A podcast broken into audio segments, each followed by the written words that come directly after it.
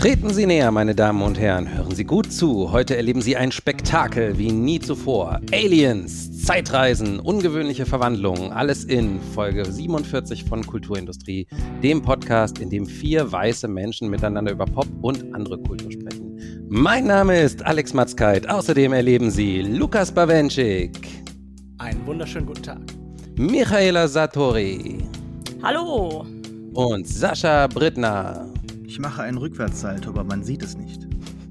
Unsere Themen: Nope, Jordan Peels Film über Aliens, Hollywood und Spektakel, Paper Girls, die Amazon Prime-Serie nach der Comicvorlage von Brian K. Vaughan und Cliff Chung und Der letzte weiße Mann, Mosin Hamids Roman über eine Welt, in der die Menschen langsam dunkelhäutig werden. Ja, ich möchte mal, dass ihr mal zurückdenkt, als ihr so zwölf wart, so wie die Paper Girls, über die wir nachher reden, und ähm, wenn eure zwölfjährigen Ichs euch heute äh, begegnen würden, was würden sie wohl denken? Da habe ich viel drüber nachgedacht, als ich die Serie geschaut habe. Und ähm, ich glaube, zwölfjährige Micha wäre sehr erstaunt, aber auch glücklich über meinen Lebensweg. Ich glaube, Lukas wird mich fragen: Filme? Wirklich? Warum ausgerechnet das? Hä? Die Frage überwältigt mich gerade tatsächlich. ich weiß keine gute Antwort. Wahrscheinlich enttäuscht. Hm. Boah, ich glaube, mein zwölfjähriges Ich wäre wahrscheinlich zumindest irgendwie nicht großartig überrascht. So. Außer vielleicht von Berlin, aber sonst alles gut. Castro Brauxel. Castro Brauxel, ach so. Ja, genau, genau, genau. Ich habe eigentlich gedacht, ich will nach Castro Brauxel ziehen. Jeder Zwölfjährige geträumt doch eigentlich von Castor Brauxel. Ja, oder? genau. Dann äh, würde ich there, sagen. You can make it anywhere. Castor Brauxel. Da würde ich sagen, ähm, werfen wir alle nochmal einen langen Blick auf unsere Winnetou-Sammlung und legen los. Nie ein Buch gelesen, nie einen Film davon gesehen. Das glaube ich einfach nicht meine Generation. Same. Mit Get Out schuf Jordan Peele 2017 die ultimative Parabel für die Black Experience im 21. Jahrhundert. Nach Us vor drei Jahren legt er jetzt mit Nope seinen dritten Spielfilm vor. Darin spielt Daniel Kaluuya OJ, den Erben einer kalifornischen Ranch, die Pferde an Hollywood-Filme vermietet. Seit sein Vater in einem merkwürdigen Unfall ums Leben gekommen ist, läuft das Geschäft schlecht. OJ ist kein Showman wie sein Vater und hat zur Deckung seiner Kosten bereits damit begonnen, einige Pferde an Jupe zu verkaufen, einen ehemaligen Kinderstar, der ein Tal weiter einen Cowboy-Themenpark namens Jupiter's Claim betreibt. Eines Nachts verschwindet ein weiteres Pferd spurlos und OJ und seine Schwester M glauben, dass ein UFO dahinter stecken könnte. Gemeinsam mit dem Technik-Nerd Angel versuchen sie, das Phänomen mit der Kamera einzufangen, in der Hoffnung, damit einen großen Mediencoup zu landen. Peel selbst sagt, er wollte mit Nope ein Spektakel schaffen, die Great American UFO Story verfilmen. Mein Eindruck ist, dass ein großer Teil der Kritik darauf abhebt, auch hier wieder eine Parabel über Kolonialisierung und Inszenierung zu entschlüsseln. Aber ich finde, Nope funktioniert auch erstaunlich gut als konventioneller Alien-Horrorfilm. Sascha, du, du bist ja gerade aus den USA zurückgekommen und hast den Film auch dort gesehen. Welche Lesart hat sich dir denn am ehesten aufgedrängt? Ja, da gibt's ganz viele. Da möchte ich mich erstmal gar nicht unbedingt festlegen, ähm, ob Spektakel, ob irgendwie Plague Experience etc. Ich finde erstmal ist es lobenswert, bevor ich vielleicht ein paar negative Sachen zuerst sage, bevor ich dann auf das komme, was funktioniert später im Verlauf der Diskussion. Ich finde es beeindruckend, dass jemand heutzutage noch originale ähm, Geschichten erzählen kann, die äh, Erfolg finden. Er hat jetzt über 100 Millionen Euro bereits äh, oder ist ja gleich jetzt momentan, Dollar eingespielt. Es sind drei originelle Geschichten. Es ist ein Filmemacher, der dazu sich auf äh, Filme und Stoff konzentriert, der öfter dann halt eben als ähm, FSK 16 ähm, bewertet wird. Also das ist alles ein positiver Trend, den ich sehr begrüße. Nope spielt ja auch mit ähm, Erwartungen und Erfahrungen und ich hatte basierend auf meinen Erfahrungen und auch ähm, Grund des Teasers etwas anderes erwartet, nämlich, ähm, dass man mehr mit diesen Aliens macht, die da ganz kurz einmal zu sehen sind. Und da gibt's ja im Film relativ am Anfang eine Alien-Szene, die dann aber auch mit den Erwartungen spielt, ohne jetzt irgendwas zu spoilern. Und das hat mir so ein bisschen das Herz gebrochen, weil da fand ich, da war er so an sehr nah an Shyamalan dran, den ich ähm, sehr liebe, besonders Science. Und der Film geht natürlich dann in eine ganz andere Richtung und ist eher irgendwo an Spielberg und, und, und Jaws. Aber natürlich verliert er das Ganze nie. Und Shyamalan hat ja auch am Anfang seiner Karriere ähnliche Parallelen gehabt, äh, jetzt zu Peel. Und ähm, bei Peel fehlt mir aber immer so ein bisschen das Ganze am Ende. Also ich weiß nicht, man kann ganz viel über diesen Film reden und ganz viel davon werde ich auch zustimmen. Ich finde den sehr vielschichtig, ich finde den reichhaltig. Ähm, ist ein sehr schön gedrehter Film. Ist jetzt ein banaler Ausdruck, aber besonders die Nachtaufnahmen sind äh, diskussionswürdig von heute, von heute mal. Das sind wirklich tolle, ähm, tolle Momente und besonders ein Moment geht mir seit den, äh, seitdem ich den im Kino gesehen habe, nicht mehr aus dem Kopf und jeder, der den gesehen hat, weiß natürlich auch, glaube ich, irgendwie, wovon ich rede. Aber ich weiß nicht, ob der Film oder das Ganze hier jetzt mehr ist als die Summe seiner Teile. Das lasse ich mal so als Fazit stehen, als Frage für die anderen. Michaela, warst du, äh, hast du dich gefürchtet im Kino? Wird ja doch irgendwie als Horrorfilm vermarktet, das Ganze. Gefürchtet nicht. Ähm, ich habe wesentlich häufiger gelacht, als mich erschreckt. Ich würde es nicht vielleicht nicht als Horrorfilm klassifizieren, wobei er schon sehr klassische Horrorelemente hat und die auch aufgreift. Das hat mir auch gut gefallen.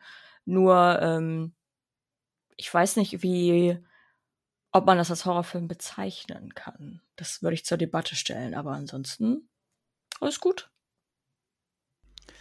Ähm, und Lukas Sascha hat es schon angerissen mit Jaws. Ich bin nicht der Einzige, glaube ich, der im Kino gesessen hat und gedacht hat, äh, das ist doch irgendwie ganz schön nah dran an der Dramaturgie von Jaws. Ich fand auch, dass er so ein bisschen Tarantino durchaus hatte mit dieser Nebengeschichte rund um Jupe und um diese ähm, alte Fernsehshow, das hatte fast so ein, finde ich, so ein bisschen so eine Tarantino ähm, Struktur und auch irgendwie, dass diese Nebenschauplätze da aufgemacht werden, auch wenn es natürlich wie immer viel mit der Hauptgeschichte zusammenhängt.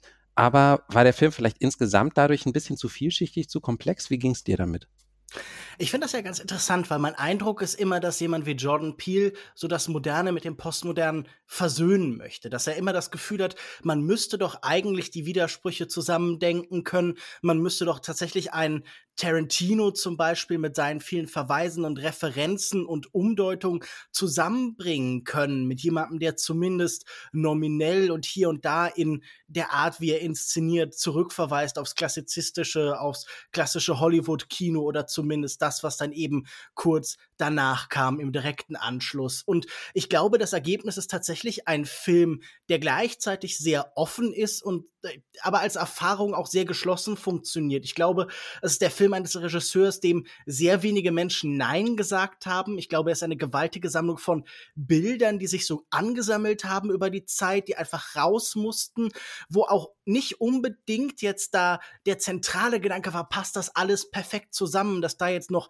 der Affe ist und dann ist da dieses, äh, dieses Tuch oder wie auch immer man es nennen möchte. Also ich habe das Gefühl, es geht auch darum, so ein paar Sachen so einfach auf die Leinwände zu werfen und dann eben zu sagen, guck mal hier so netzwerkartig breite ich das vor dem Zuschauer aus. Mir hat das im Gegensatz zu Get Out, mit dem ich nicht so anfangen, viel anfangen konnte, sehr gut gefallen, weil ich zumindest gerade während dem ersten Sehen sehr stark in so einem permanenten Modus nicht der Anspannung vielleicht war, auch das sicher in Teilen, aber vor allen Dingen so ähm, des Grübelns, des Nachdenkens, des permanenten Puzzlens, nicht abziehend auf so eine, eine Lösung, sondern auf dieses Gefühl so, was für eine Sternenkonstellation bilde ich mir denn jetzt aus diesen tausend kleinen Lichtpunkten, die da der Regisseur eben vor mir aufbaut. Und damit hatte ich tatsächlich sehr viel Spaß von, mit dieser Gleichzeitigkeit von einer großen Unmittelbarkeit in der Erfahrung, im Horror, in den Setpieces und einer Mittelbarkeit im permanenten darüber reflektieren. Und ich glaube, darum geht es ja auch in Teilen. Das ist ein Film über die Mittelbarkeit von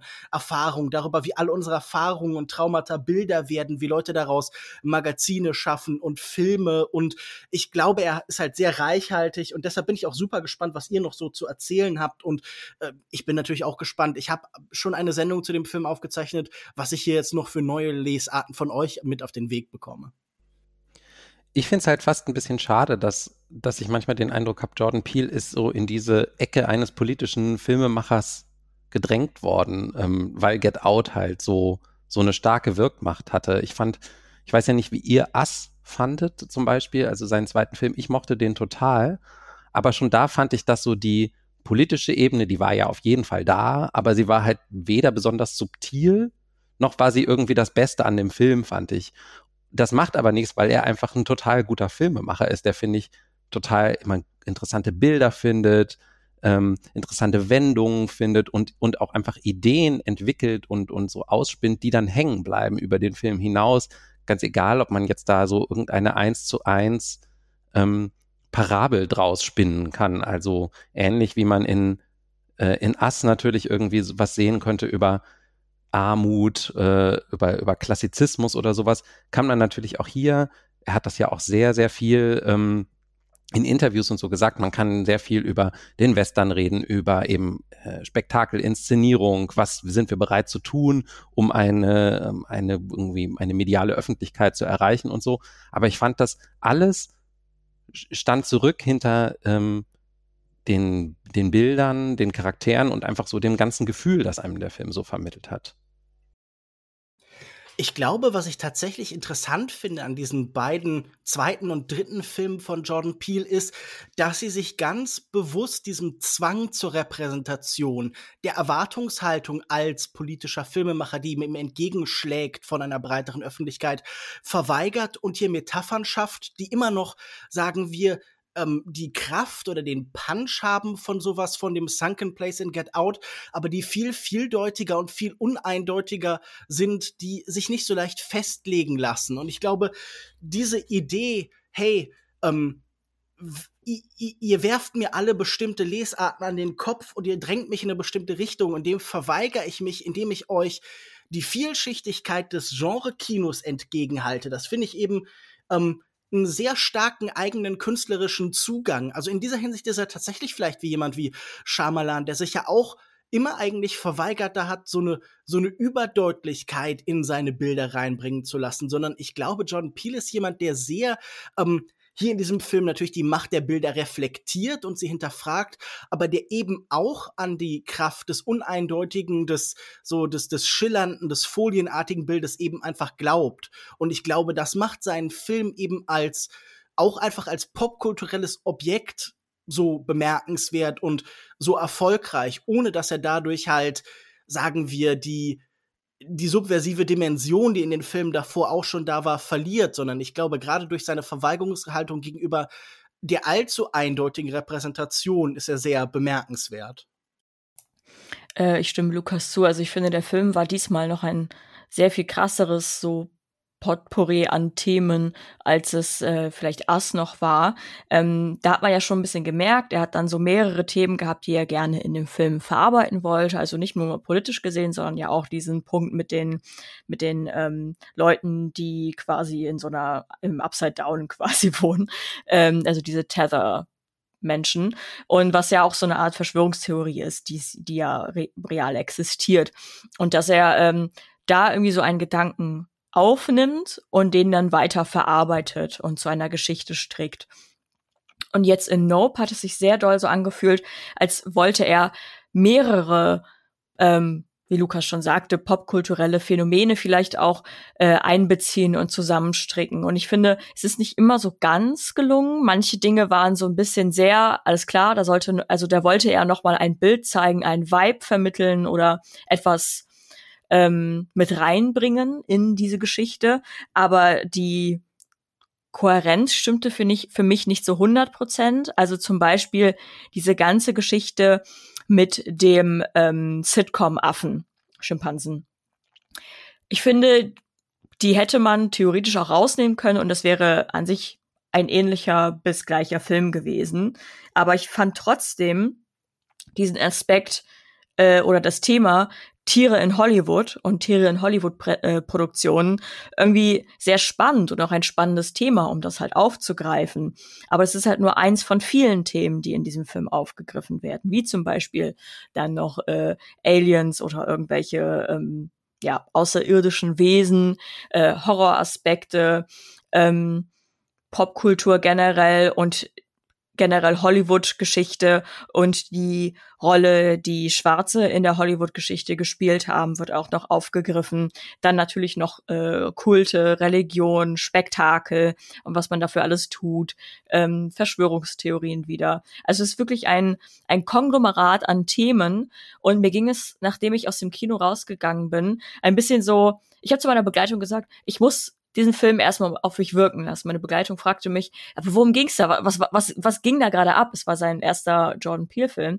Und ich sagte, ich habe keine Ahnung, ehrlich gesagt. Ich muss, ich muss da erstmal noch eine Weile drüber nachdenken, weil so viel auf einmal, auf ein, Entschuldigung, so viel auf einmal auf mich eingeprasselt ist, ähm, dass ich tatsächlich ein paar Tage brauchte, um jedes Thema für mich irgendwie einordnen zu können und vielleicht in Verbindung zu ziehen wir können ja einfach mal anfangen, so ein bisschen zu sammeln und zu arrangieren. Weil ich würde mal eins in den Raum werfen. Ich glaube, es geht ganz stark um unser Verhältnis zur Wirklichkeit und die Frage, wie man Wirklichkeit filmt. Was wir sehen hier mit den Tieren, auch zum Beispiel mit dem Affen, ist, ist, dass Kino ja ein Arrangieren von Wirklichkeit ist und dass Tiere etwas sind, das sich nie ganz beherrschen lässt, das sich wahnsinnig schwer in eine bestimmte Richtung ordnen lässt und deshalb würde es eben wie vieles andere, was genau dieselbe Unbeherrschbarkeit, dieselbe Widerständigkeit hat in unserer Welt, wie zum Beispiel auch Menschen, in Teilen immer mehr aus dem Kino verschwinden. Es geht hier um die Frage nach Digitalität und Analogität.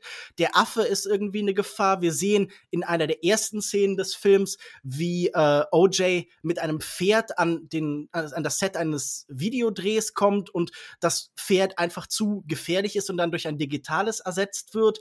Und das ist etwas, das dann auch später gespiegelt wird in äh, dieser älteren Regisseurfigur, die für mich immer wie so ein bisschen ein Verweis auf jemanden wie Werner Herzog wirkt, so der alte Naturfilmer, der noch auf den Berg steigt und am besten das Schiff rüberzieht und der auch hier irgendwie so ein bisschen inszeniert wird als so ein Artefakt, jemand, der diese kuriose Bereitschaft hat, für eine Vorstellung von Wirklichkeit, für eine Vorstellung von Wunder im Kino zu sterben. Wie habt ihr den Film denn unter diesem Aspekt, also um dieser Frage nach Wirklichkeit, Digitalität und so gelesen? Also war das für euch euch ein interessanter Aspekt oder einer, über den ihr überhaupt während dem Sehen nachgedacht habt? Ja, es ging schon viel um so äh, Realismus durch eine Linse schauen oder beziehungsweise dann, ob man etwas analog oder digital wahrnimmt. Du hast schon dieses Pferd genannt, das so am Anfang noch den Anspruch hatte, dass es ein echtes Pferd ist. Dann äh, hat es kurz ein bisschen gewirrt quasi und äh, dann kommt so ein Greenscreen CGI gelöt da ins Set gerollt. Und man sollte ähm, auch sagen, dass das Hauptmonster digitale Technik außer Kraft setzt, aber eben analoge weiter funktioniert. Also dieses Spektakelwesen, das uns da am Ende begegnet. Das scheint mir auch ein wichtiger Aspekt irgendwie zu sein. Genau, also gerade wenn man das so in diesem Vergleich sieht, weil das Monster quasi, wenn es bei diesem ähm, Schimpansen-Sitcom-Ding auch noch ein echtes Tier ist, was dann da äh, ausrastet, wenn man sich den komple kompletten Film halt dann so anschaut bei Nope, ist das Monster oder der ja, der große Antagonist ist ja einfach nur ein großes CGI-Gelöt. Und genau das finde ich dann halt irgendwie spannend, dass es sehr viel um dieses ähm, echt und unecht geht und äh, auch allein, wie sich dieses ähm, Alien quasi fortbewegt. Also, dass es daran erkannt wird, dass es eine so eine surreal statische Wolke ist im Himmel. Und mhm. ähm, da halt irgendwie. Computereffekt, der auffällt. Genau. Ja. Genau. Das ist einfach so ein, so ein Bruch in der Realität ist. So, oder hat jemand vergessen, die Wolke zu animieren? Und ähm, auf der anderen Seite dann ähm, die Art, wie der Film aufgenommen wurde. Ich finde, da gibt es sehr starke und sehr natürlich wirkende Momente, wie beispielsweise die Nachtaufnahmen, ähm, die wirklich so wirken, als als sei man da im Dunkeln. Also man sieht, es ist jetzt nicht nur irgendein weirder Filter, der da drauf geklatscht wurde, sondern es wirkt einfach so, als während wir zum Beispiel mit ähm, Kaluja im, im, zusammen im Auto, ähm, wenn es stockdunkel ist und er sich da im Auto vor diesem Alien versteckt. Und da hat der Film dann wieder so was sehr Nahbares, Analoges und Anfassbares, also wo dass man gefühlt noch so die Körner sieht und sich so sehr nah fühlt. Ähm, und am Ende, ähm, dass zum einen dieses Monster halt einfach nur ein Computer ist, mit dem da interagiert wird, aber alles, was so drumrum ist, fühlt sich halt sehr, ähm, sehr echt an. So. Und ich finde auch, das Monster sieht relativ authentisch aus und auch, dass es so einem biblischen Engel nachempfunden ist und so. Also ich finde, da wird sehr viel mit echt, unecht, analog, digital auch gespielt.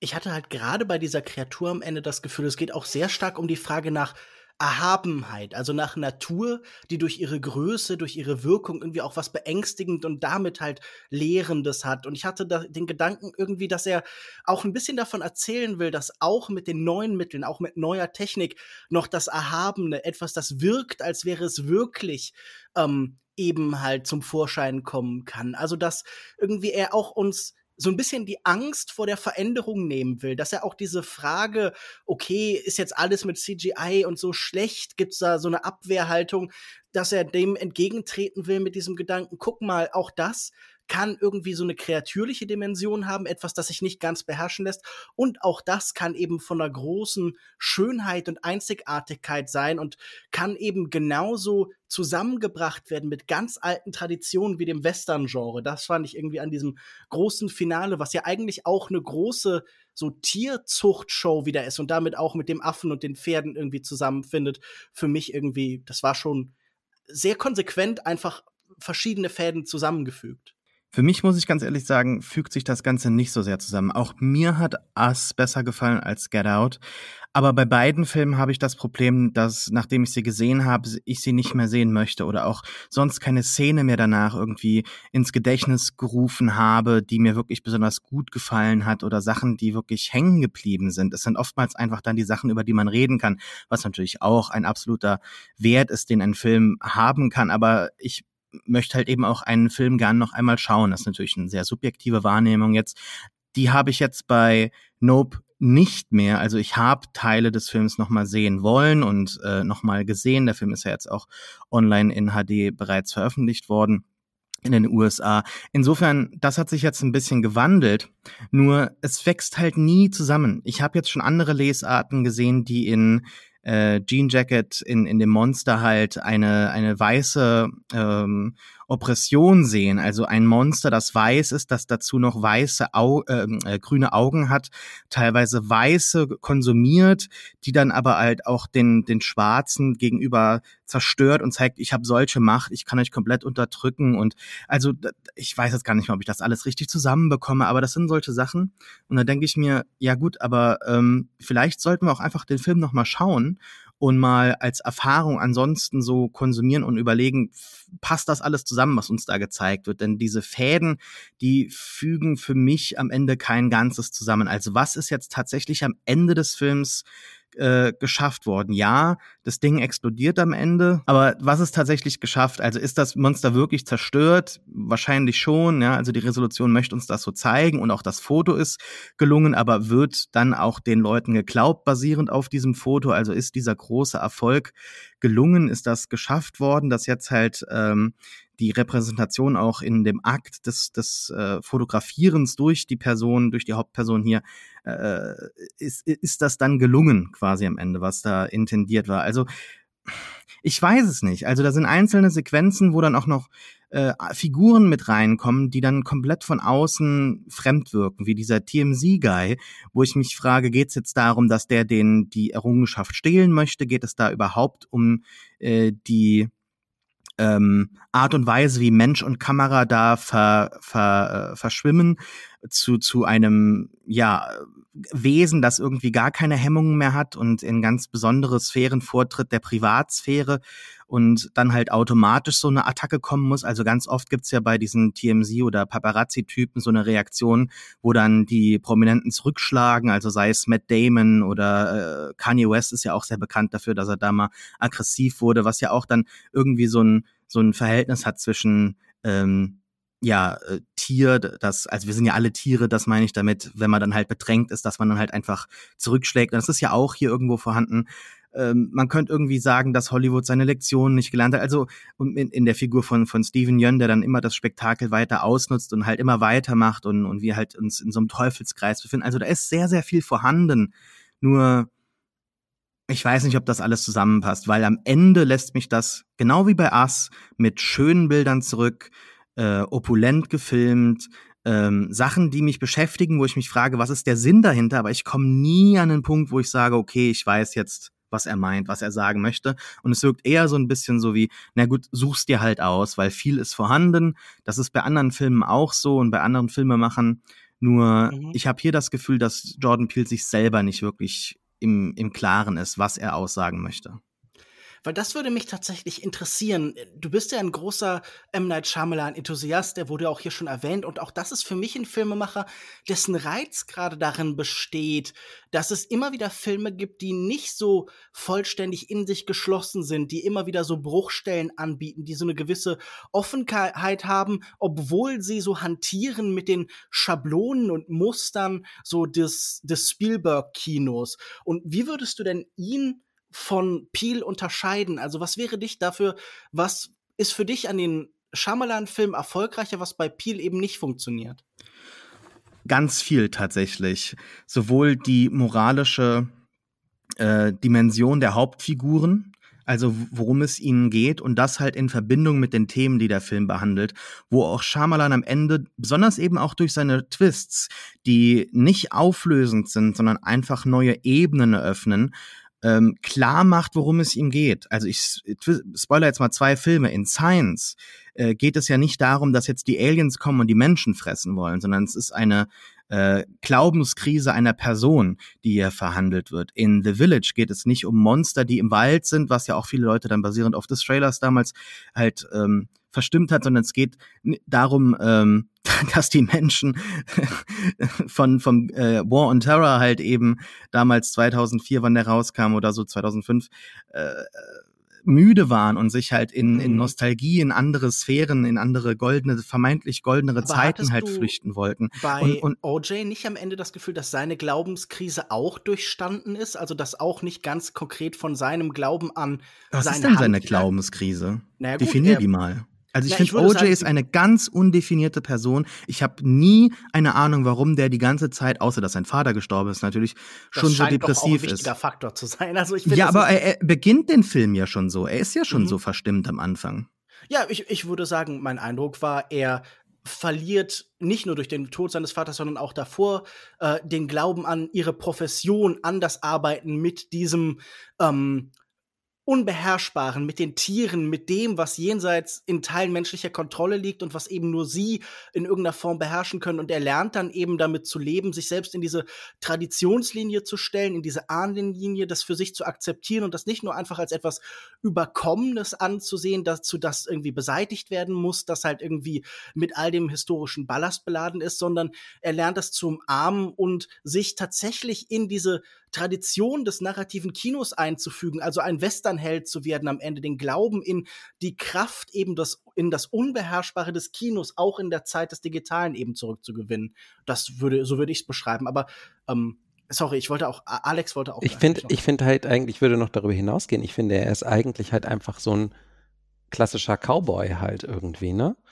Das, das finde ich halt das Interessante. Ich finde diese Familiengeschichte, ich habe das an mehreren Stellen gelesen, dass die Leute gesagt haben, die Charaktere sind nicht gut ausgearbeitet. Aber ich finde das eigentlich total interessant. Du hast diesen Vater, den man ja nur ganz kurz sieht, ganz am Anfang, der aber ja auf jeden Fall anscheinend irgendwie dieses Geschäft aufgebaut hat und eine ähm, und, und halt eben so ein, so ein Showman war, wie ich das in der Anmoderation auch gesagt habe. Und du hast seine zwei Kinder. Die eine hat ähm, sozusagen keine Ahnung von Tieren und durfte auch nie äh, so richtig äh, mit denen arbeiten, hat aber dieses ganze Showgeschäft-Ding geerbt und der Sohn ist total gut mit den Tieren, ist so ein richtig eben, wie ich sagte, so ein, so ein Cowboy halt, ne? So ein ruhiger, in, introvertierter, in sich geschlossener Typ, dem dieses ähm, Showgeschäft-Ding völlig abgeht und ähm, die Dynamik zwischen den beiden und wie sich daraus dann irgendwie doch wieder die, die, die Möglichkeit entspinnt, ähm, doch irgendwie noch was aus sich zu machen und irgendwie das, ihr Geschäft wieder zu, zu, zu einer Bedeutung zu verhelfen, die finde ich dann schon ziemlich bemerkenswert eigentlich. Und das, die, die Dynamik habe ich sehr gerne beobachtet und ich fand auch beide SchauspielerInnen total super. Ähm, vor allen Dingen aber schon auf jeden Fall Daniel Kaluuya, der ja, der sich ja wirklich krass zurücknimmt in dieser Rolle. Das äh, fand ich habe ich einfach sehr, sehr gerne gesehen. Ähm, sieht man, finde ich, selten, dass man Leute sieht, die so in sich gekehrt sind und trotzdem irgendwie so magnetisch sind. Genau, ich fand auch die äh, SchauspielerInnen in dem Film eigentlich mit am stärksten, weil die, ähm, also manchmal hat man so diesen Bruch, also auch wenn dieser Heldenmoment kommt oder so, dass dann irgendwas out of character passiert oder so. Aber mir hat gerade dieses äh, Stoische bei OJ Junior oder bei OJ gefallen, ähm, dass er zu jedem Zeitpunkt seinen Stoizismus oder dieses ruhige in sich gekehrte, wie Alex es nannte, ähm, für sich behalten hat. Also einfach auch ein sehr praxisorientierter Mensch, aber auch auf Sicherheit bedacht. Also nicht aus dem Auto auszusteigen aus Panik, um jetzt ähm, aus Prinzip den Helden zu spielen, sondern äh, play it smart und play it calm, so quasi. Und da Oder, ist ja auch der Filmtitel, ne?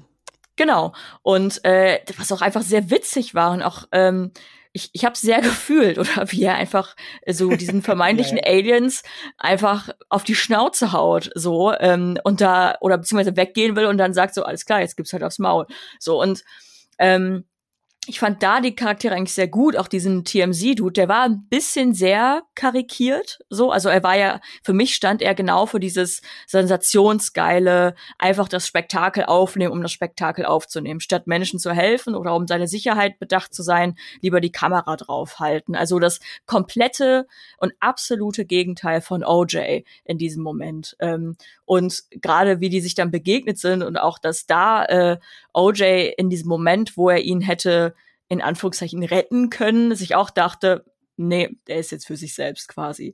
Ich finde äh, gerade die ähm, Charaktere und dass sie immer bei sich geblieben sind und auch die Schauspielerin, schauspielerischen Leistungen haben besonders Spaß gemacht, auch in dem Film. Was macht ihr denn aus der Weiterentwicklung der Figur am Ende, die sich, also der Monsterfigur, die sich noch so verwandelt in so eine biblisch äh, sehr authentische Engelsfigur? Ähm, da entfaltet sich was, was vorher relativ verschlossen war und eine ikonische Gestalt angenommen hatte. Was möchte Peel denn damit sagen? Na, ich würde erstmal zwei Sachen miteinander in Kontrast setzen, nämlich die starke Entwicklung, die diese Figur äußerlich macht. Also, ähm, und in, im Kontrast zu der, der sagen wir, was ich spannend finde an Kaluja und Kiki Palmer ist, dass sie sich eigentlich gar nicht dramatisch verändern, dass sie gar keinen so einen klassischen äh, Character Arc oder sowas haben, sondern dass einfach ihre Identität, ihre Position, ihr Ich einen neuen Ort bekommt und dadurch umgedeutet wird. Also ich glaube nicht, dass äh, Kaluja am Ende weniger stoisch ist, sondern sein Stoizismus bekommt einfach eine neue Funktion, weil es zusammenfällt mit diesem Genremuster des, des Cowboys. Und die Kreatur habe ich eher so gelesen, dass sie von der aufsaugenden Kraft von dem Spektakel, vom Medialen zum eben konkret Beobachtenden wird. Also sie entfaltet sich ja wirklich zum Kameraauge, oder? Also ich habe das Gefühl, da ähm, tritt der Blick, der von dem, was wir betrachten, ausgeht, uns sehr offen gegenüber. Also es wird von etwas passivem, aufnehmenden, saugenden zu etwas, das eben uns anblickt. Und ich glaube, das ist ja irgendwie ganz interessant, die Frage, was machen Medien eigentlich mit uns? Schauen nur wir sie an oder haben die auch uns im Blick? Erwarten sie etwas von uns, wenn wir sie anschauen? Und ich glaube, das ist ja eine Entwicklung, die wir durch diesen ganzen Film gegenüber sehen, zwischen dem konsumiert werden zum, ähm, zu der Aggression des Betrachtetwerdens. Also ist jetzt das Monster auch eine Metapher für Medien?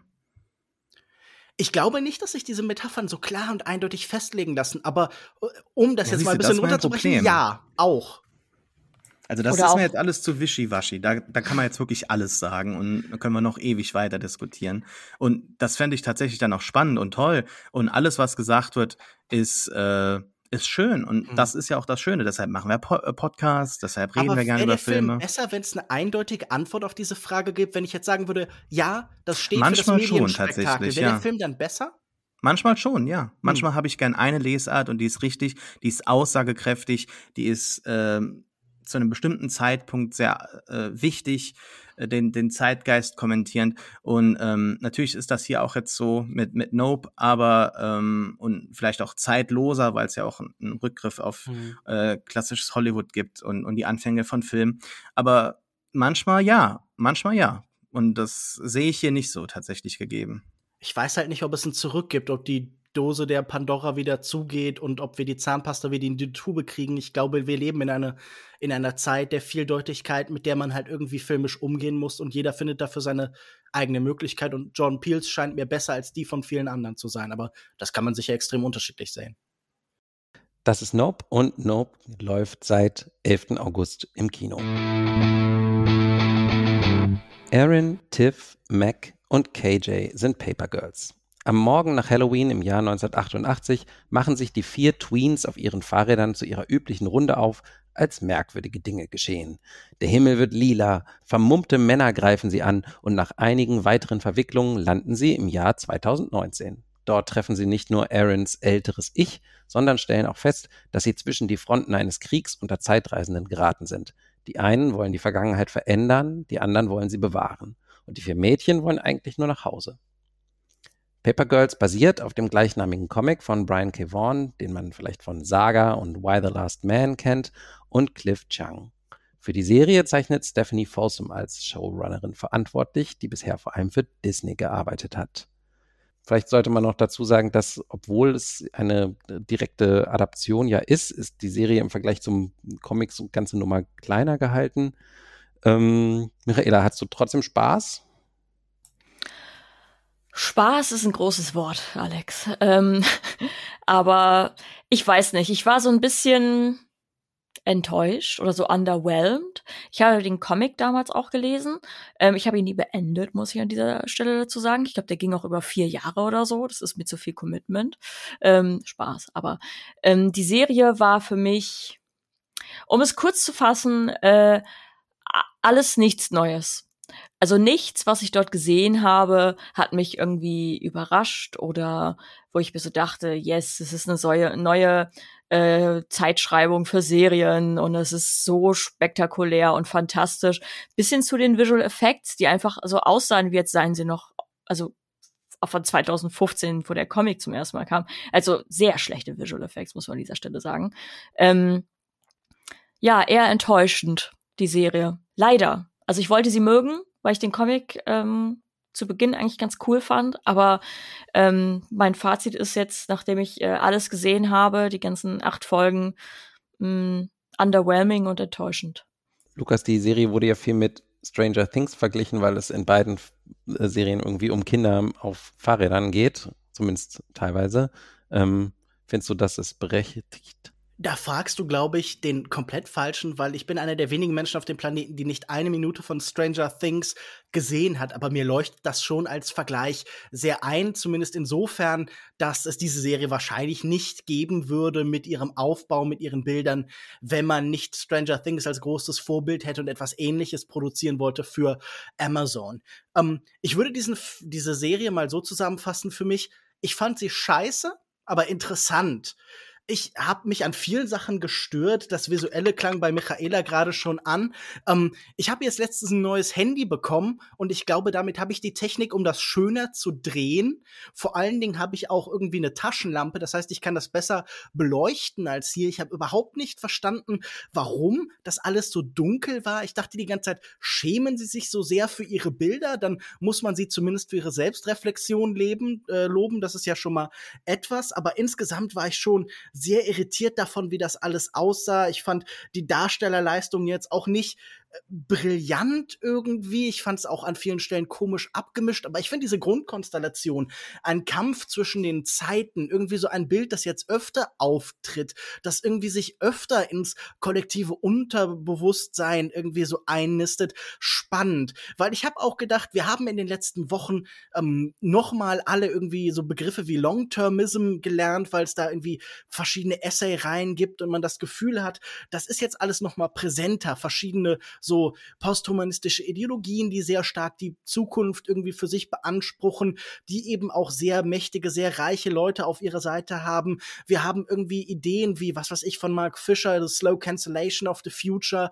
Ich musste an sowas wie Tenet denken, wo auch so diese Idee von einem Kampf zwischen zwei Zeiten irgendwie aufgebaut worden ist. Und da dachte ich, das ist eigentlich eine super, eine super spannende Grundkonstellation, aus der dann aber irgendwie sehr wenig gemacht wird, wenn dann die Serie zumindest in den fünf Episoden, die ich sehen konnte, geht da sehr in ins Private, ins Privatistische sogar. Und dann geht es irgendwie nur noch um die Frage, ja, was haben wir vielleicht, wie Alex am Anfang gefragt hat, als Kind von der Zukunft erwartet und was erwarten wir als Erwachsener von unseren Vorstellungen von Kindheit und was passiert, wenn wir auf die stoßen. Ich glaube, dass es ja auch metaphorisch immer so zu lesen ist, dass wir natürlich immer ähm, in Teilen auch natürlich frühere Versionen von uns selbst an unserer Seite haben, dass wir oft unsere Vorstellungen, unsere Erfahrungen abgleichen mit dem, was dann jetzt eben die Gegenwart und vielleicht auch dann die kommende Zukunft eben ist. Und das war mir einfach ein bisschen wenig und später, spätestens als es dann irgendwie um, um Kampfroboter und sowas ging, dachte ich also, nee, das, vielleicht funktioniert das im Comic, aber hier fand ich das weder visuell noch erzählerisch irgendwie besonders gelungen. Und für mich war es insgesamt eher eine frustrierende Erfahrung, aber ich bin schon gespannt, was ihr dazu so erzählen habt, einfach, weil irgendwie es schien mir doch so, als wäre zumindest die Comicvorlage bestimmt interessanter als das, was ich hier dann zu sehen bekommen habe auf Amazon. Also ich muss sagen, die Comicvorlage ist erstens viel, viel ähm, so spe spektakelmäßiger. Da reisen sie relativ früh schon direkt irgendwie in die Vergangenheit, äh, wo es Dinosaurier gibt und so. Und ähm, ich finde, es löst sich alles am Ende sehr, sehr, es wird sehr konfus am Schluss, das Comic. Ähm, das ist vor allen Dingen meine Erinnerung daran. Aber ähm, ich wollte äh, zu Sascha noch sagen, Sascha, du mochtest doch Petit Maman auch sehr, ne? Jetzt mhm. hast du mhm. hier What if Petit Maman but Hollywood? Ja, genau das ist ja der Grund, warum ich Petit Maman so mochte. Ähm, eben, weil es ein Film ist mit Nostalgie für einen Moment und nicht für irgendwelche Referenzen oder für 1986 oder sowas. Das ist genau das Problem. Ich habe Paper Girls ganz häufig in meinem Comicladen gesehen in den letzten Jahren, bereits bevor Stranger Things halt eben riesig wurde. Ich habe alle Minuten von Stranger Things gesehen, Lukas. Ich kann aber auch sagen, dass mir das hier nicht gefallen hat. Ähnlich wie Stranger Things irgendwie seine Magie aus der ersten Staffel verloren hat, wenn es da jemals irgendwelche Magie gab. Ich bin viel auf Fahrrädern rumger ähm, rumgeradelt in meiner Kindheit, in meiner Jugend mit auch so einer Freundesgruppe von dann vier Leuten. Es sind also Momente, die mich aufgreifen müssten, die mich emotional berühren müssten. Dennoch bleibt alles immer hier kalt. Ähm, ich finde auch zunächst einmal, die Serie ist überraschend schlecht gedreht. Sie ist zu dunkel, die Effekte sind schlecht.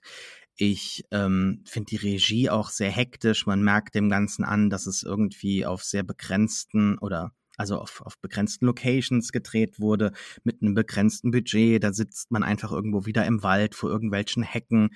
Da sind die Shots nicht wirklich, äh, ist zumindest mein Gefühl, gestoryboardet worden. Also da sind, da sind sehr viele Sachen dabei, die mich halt einfach visuell schon zurückschrecken lassen. Und dazu muss ich halt auch sagen, dass ich diese Vermischung oder diesen, also viele Leute sehen darin ja so eine total stimmige Vermischung von zwei Elementen, nämlich dieser Nostalgie für Kindheit und Jugend, für eine gewisse Zeit und dann halt eine Vermischung mit Popkultur und hier dann eben Science-Fiction-Elementen oder Science-Fiction aus dem, aus der Popkultur, die da halt damals dann halt ähm, berühmt, berüchtigt, erfolgreich war. Also die Stranger Things Kinder haben dann auch eben in ihrem Zimmer ein Poster von The Thing hängen, obwohl halt der Film damals gefloppt ist und welches Kind hätte damals ein perfektes Poster von The Thing da hängen. Das sind, das sind so Aspekte, die halt mich schon immer zurückschrecken lassen.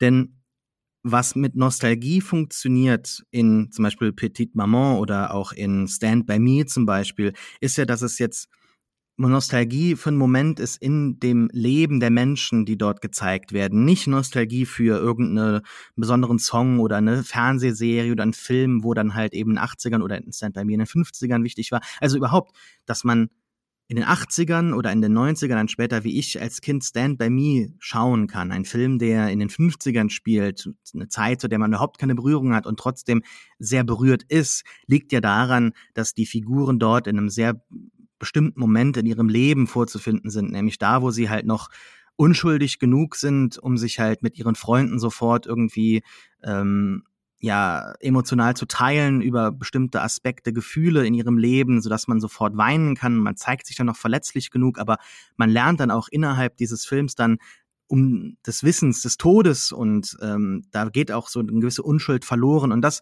sind so Momente, an denen man sich anschließen kann Und die finde ich hier in, um mal zur Serie zurückzukommen, überhaupt nicht. Das ist so ein, ein langweiliger Rotz. Ähm, und ich bin überrascht, dass das Ganze jetzt tatsächlich überhaupt umgesetzt wurde. Wenn es Stranger Things gegeben hätte, hätten wir Paper Girls jetzt nicht auf Amazon. Und dass das auch so schlimm aussieht, dafür gibt's einfach keine Entschuldigung mehr. Ich finde diese ganzen Streaming-Serien rotzhässlich. Ähm, und ich bin wirklich überrascht, dass neben vielleicht HBO, wobei ich die nicht als Streaming-Serie irgendwie jetzt, äh, ist, oder HBO Max meine ich, als Streaming-Anbieter klassifizieren möchte, ist eher so ein Arm von HBO. Dass Apple unter all diesen Streamern tatsächlich immer noch eine, ein Mindestmaß an Qualität ähm, zaubern kann, wie auch immer, aber man sieht hier ganz deutlich, es fehlt an Geld und da schauen wir ja alle hier in dem Podcast, glaube ich, in die Zukunft äh, gespannt. Das zeigt mir eigentlich, dass mit Rings of Power eigentlich die Welt nur untergehen kann. ein bisschen besser sollte es hoffentlich aussehen. Das wäre schon schlimm. Ich glaube, ich bin wahrscheinlich der Einzige, den, den das überhaupt nicht gestört hat. Ich, ganz im Gegenteil. Ich habe ähm, anderswo den Vergleich irgendwo mal gehört mit ähm, Doctor Who. Äh, das ist so eine Serie, ja. mit der ich nie warm geworden bin, aber ähm, ich musste auch noch denken an sowas so, irgendwie auch ja so britische Indie-Sachen, so Attack the Block oder so. Ähm, da, da, daran musste ich irgendwie so ein bisschen denken. Und mir gefiel tatsächlich dieses Low-Fi-mäßige, also dass es so, ja, dass das Geld halt, in, also dass nicht viel Geld da war, dass es dann auch nicht in große besondere Effekte äh, gesteckt wurde. Ähm, und dafür fand ich eigentlich ähm, die Geschichte aber einfach total schön. Ich habe erst die Hälfte gesehen, ich habe nur vier Folgen gesehen. Ich ähm, habe aufgehört zu gucken, ähm, tatsächlich, als die großen Roboter kamen.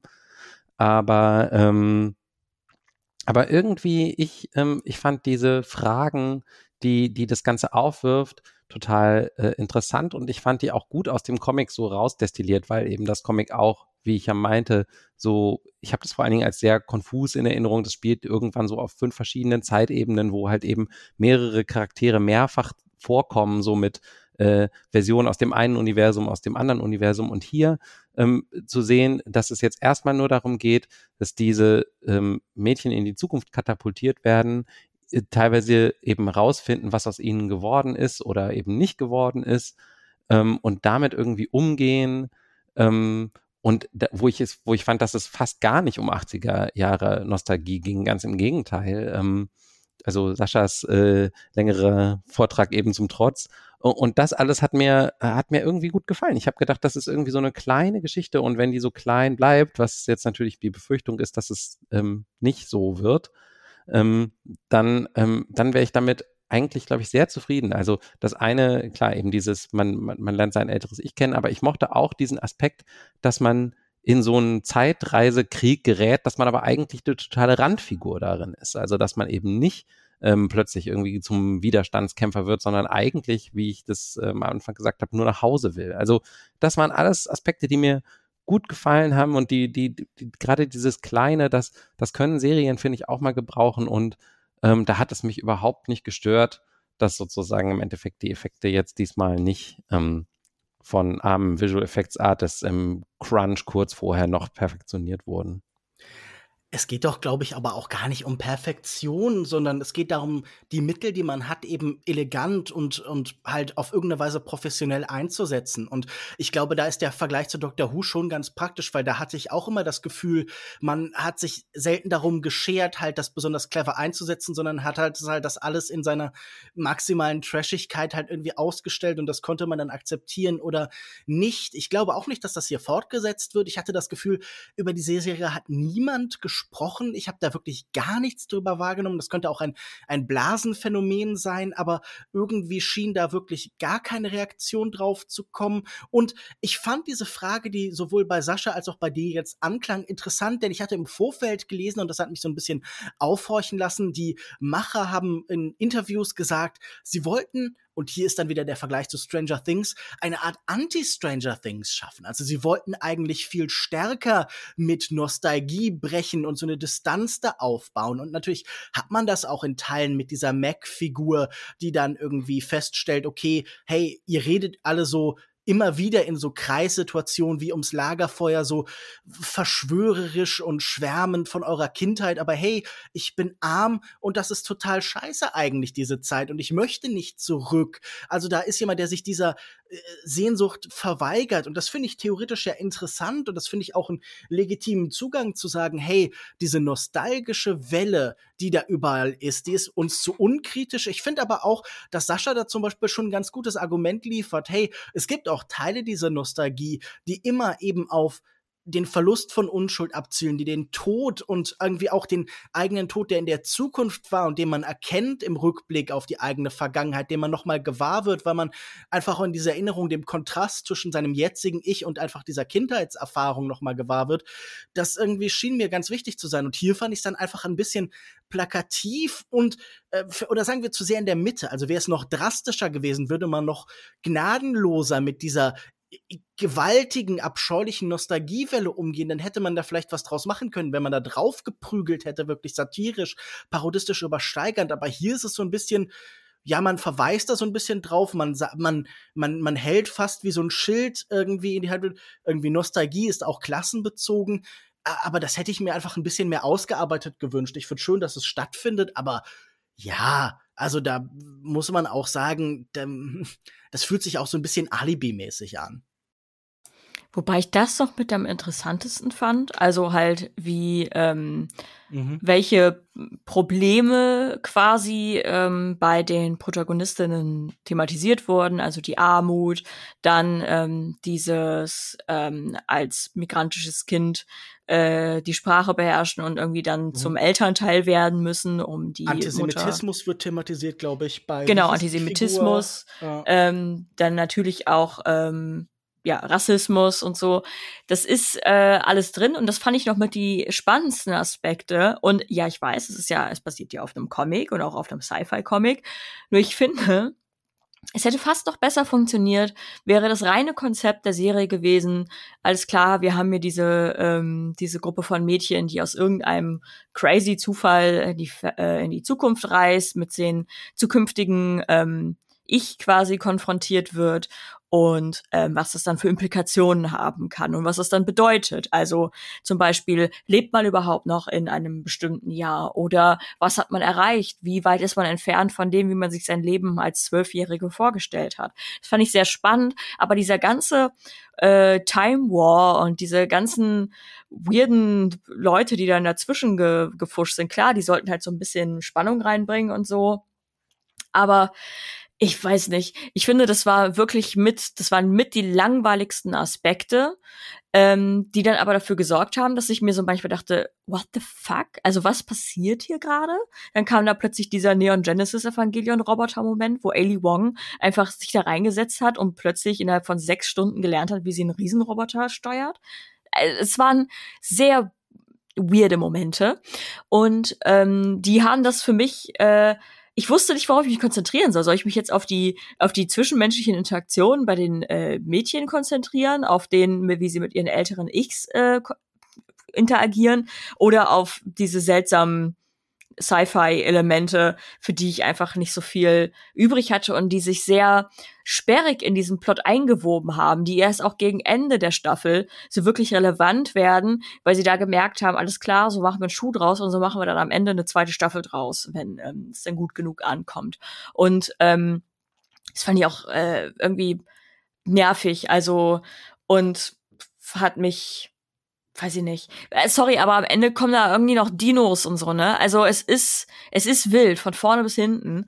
Und ähm, man kann das gut finden, das ist okay, aber für mich waren da ganz andere Aspekte an der Serie interessant oder hatten Potenzial als die, der Zeit, der Krieg zwischen den Zeiten, der äh, immer nur so eine Nebenfigur war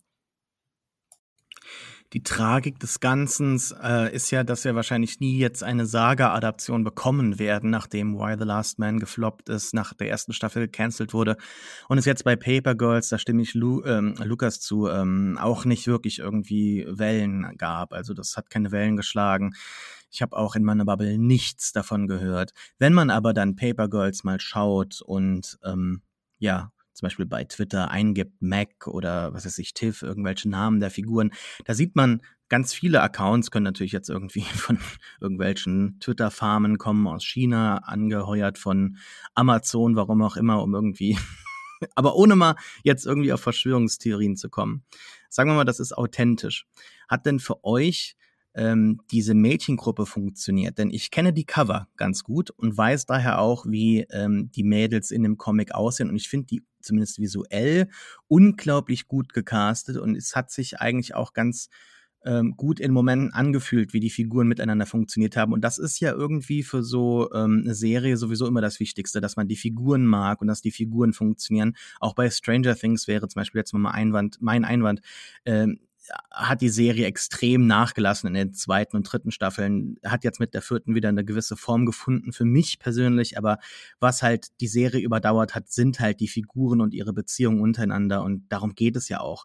Was passiert am Ende mit Saul Goodman? Also das sind ja Fragen, die in Serien immer ganz wichtig sind. Deshalb funktionieren denn die Figuren und das äh, Zusammenspiel untereinander für euch? Das wäre noch vielleicht eine abschließende Frage. Also für mich ja, und das ist der Grund, warum ich auch die Serie mochte.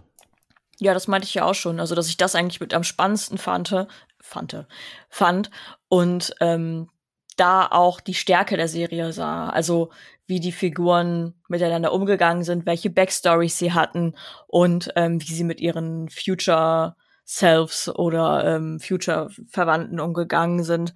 Ähm, ja, das fand ich sehr gut. Und auch jetzt, wenn man jetzt metamäßig denkt, dass es halt auch gewisse Vorbilder sein könnten, dass da auch mal andere Themen ähm, behandelt wurden aus diesem Coming of Age, aus dieser Coming of Age Thematik. Ich muss aber auch da sagen, äh, ich dachte mir halt, brauchen wir noch, brauchen wir gerade noch mehr Coming of Age Sachen? Also ja, hier hat man jetzt so eine ähm, eher so weibliche Perspektive auf Coming of Age. Das finde ich, da kann es ruhig mehr geben.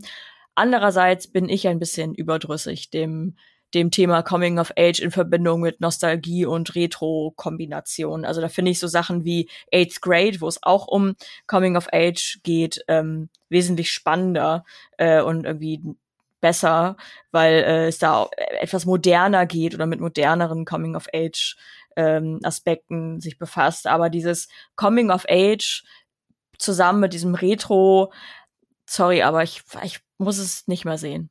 Aber Figuren waren super.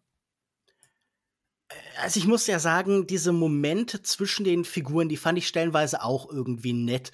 Aber ich finde, sie waren auch so ein bisschen forciert. Also wenn äh, dann da irgendwie die alte, äh, die, die, die junge ähm, Mac sitzt mit ihrem äh, mit ihrem älter gewordenen Bruder und dann läuft dazu Mother von Danzig und sie rocken so im Auto ab, dann fand ich das einen netten Moment, aber auch irgendwie ein super bemüht herbeigeführt. Und man hat das Gefühl, diese großen Musikmomente, die Stranger Things wohl definieren, also Master of Puppets und hier, ähm, wie, wie heißt sie, äh, Run Kate Up Bush. the Hills, Kate Bush und so, das wollte man hier, glaube ich, unbedingt auch haben.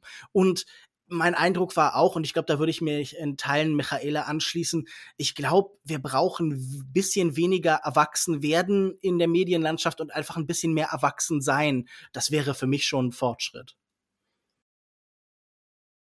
Auch Erwachsene können Kinder sein manchmal, sind noch Kinder oftmals innen drin. Deep. Petite Maman von Celine Skermer. Schaut euch den Film an. Er ist sehr gut. Und wenn ihr trotz unserer, äh, trotz unseres Gesprächs noch Lust habt, vielleicht auch Paper Girls anzuschauen, das könnt ihr tun auf Amazon Prime Video. Da ist es seit dem 29. Juli streambar. Wenn ein Roman damit beginnt, dass jemand morgens aufwacht und sich verwandelt hat, denken die meisten von uns wahrscheinlich sofort an Franz Kafka und das heißt an Mittelstufen Deutschunterricht. Im neuen Roman des britisch-pakistanischen Autors Musin Hamid wird der Protagonist anders allerdings nicht zum Insekt, sondern zu einem dunkelhäutigen Menschen. Erst denkt er, er sei der Einzige, aber dann verwandeln sich um ihn herum immer mehr. Was das mit ihm, mit seiner Freundin Una, den Eltern der beiden und der Gesellschaft, in der sie leben, macht, davon handelt der kurze Roman. Äh, Lukas, Musin Hamid ist ja durch der Fundamentalist, der keiner sein wollte, berühmt geworden. Der war für den Booker Prize nominiert und ist von Mira Nair verfilmt worden.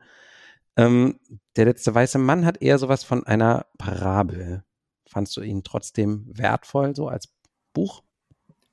Das ist ja interessant. Ich finde dieses trotzdem da ganz bemerkenswert. Also ich glaube, Parabeln können ja ganz spannende Literatur sein und auch das große Vorbild hier, Kafka, ist ja jemand, der wahnsinnig oft Parabeln und so kleine Fingerübungen geschrieben hat. Gerade seine kurzen Texte finde ich ja immer wahnsinnig beeindruckend. Nun ist dieser Autor hier natürlich nicht Franz Kafka, ganz eindeutig nicht, aber das kann man ihm schwer vorwerfen, denn die meisten Autoren sind nicht Franz Kafka, selbst Thomas Mann ist ehrlich gesagt nicht Franz Kafka, sondern jemand anderes. Ich finde, bemerkenswert ist, das klang hier vielleicht dann schon so ein bisschen an, vor allen Dingen die Sprache, diese endlos langen Sätze, die was Atemloses haben, die sich anfühlen immer, als wären sie im Präsens geschrieben und die dadurch so Gedanken und Bewusstseinsströme abbilden. Der Erzähler korrigiert sich wahnsinnig oft. Das sind ja nun nicht einfach Sätze, wo dann die Punkte durch Kommata ersetzt worden sind, sondern ganz oft sind das so innere Widersprüche, so eine fast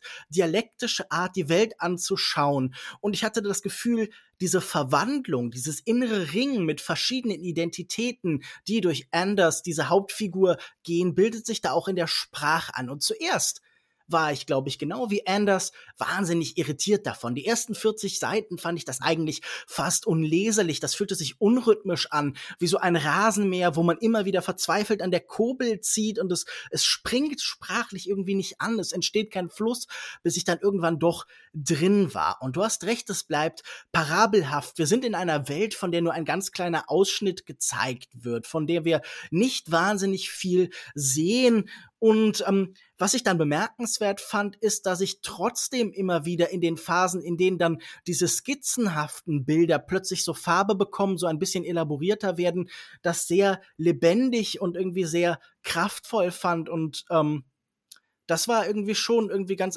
ganz erstaunlich, also dass ich dann an diese Figuren Anders und äh, Una, die wir hier so im Mittelpunkt haben, über die sich auch alle anderen definieren, alle anderen Figuren sind nur ihre Nachbarn, ihre Väter, ihre Mütter. Das fand ich irgendwie ganz interessant, wie nah es dann am Zeitgeist manchmal, wie bemüht es manche Sachen integriert, ohne äh, unbedingt auf das große Ganze zu drängen. Und ich glaube, noch ein letzter Punkt ähm, also es ist kein Meisterwerk, dieses Buch, aber ich fand es sehr erstaunlich, dass es mit dieser so ein bisschen für manche fast apokalyptischen Stimmung so sanftmütig umgeht, dass immer wieder Konflikte angedeutet werden und abgebrochen werden. Immer wieder hat man das Gefühl, jetzt eskaliert alles, jetzt kommt es zum Kampf, zum Race Riot, zum War. Und dann ist es doch immer unspektakulärer, als man denkt. Und diese permanente Stimmung des Antiklimaktischen, die finde ich, legt sich ganz gut als Schablone über unsere Wirklichkeitserfahrungen, wo permanent die Apokalypse kommt, aber dann wird doch alles nur ein bisschen schlimmer, nur ein bisschen unangenehmer. Und so hatte man fast das Gefühl, hier verwandeln sich so all diese rechtsextremen Angstfantasien in etwas was harmloses. Also es geht hier ja auch irgendwie um sowas wie die These des Great Replacements. Wir sehen ja hier auf gewisse Weise einen demografischen Wandel, der sich dann plötzlich mystisch und eben nicht einfach durch Bevölkerungsveränderungen ähm, aufzeigt. Und dann sind wir plötzlich vielleicht auch bei irgendwie, ja, konkret bei Renaud Camus und bei diesen französischen Rechten, die diese Great Replacement-Theorie in die Welt gestellt haben. Aber es ist nicht so schlimm wir, wir sehen halt so, ja gut, dann sind jetzt halt auf einmal Menschen, haben eine neue Hautfarbe. Davon geht halt eben nicht die Welt unter. Natürlich verändert sich vieles, aber es ist halt eben nicht die Apokalypse, die manche herbeifantasieren. Und das fand ich ganz spannend. Ähm, ich bin gespannt zu hören, wie ihr es fand. Ja, ich finde auch, es fängt an so ein bisschen an wie so eine Black Mirror-Episode, ja fast schon so. Ähm, jemand wacht auf und plötzlich ist alles anders und äh, wie reagiert die Welt darauf und so große soziologische Studie, aber es geht dann eben über eigentlich fast in so eine Vision von, von Hoffnung.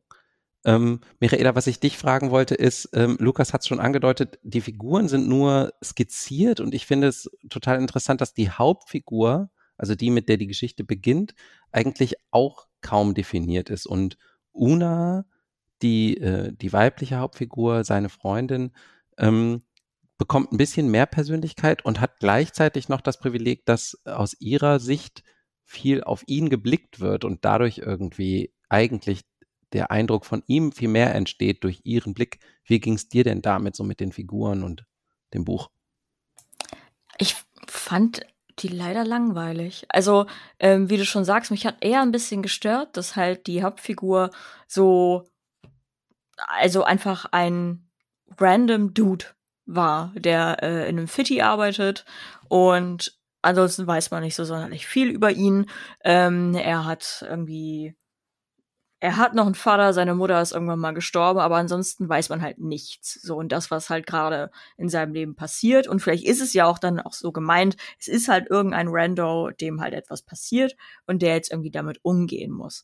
Und ähm, ich fand äh, tatsächlich hat äh, überhaupt, dass Una dabei war, da dachte ich mir am Anfang so, warum? Also warum nicht lieber auf die eine Person, die man da hat, weiter eingehen, auf die Gefühle, auf das, was passiert, auf das Leben, auf den Alltag.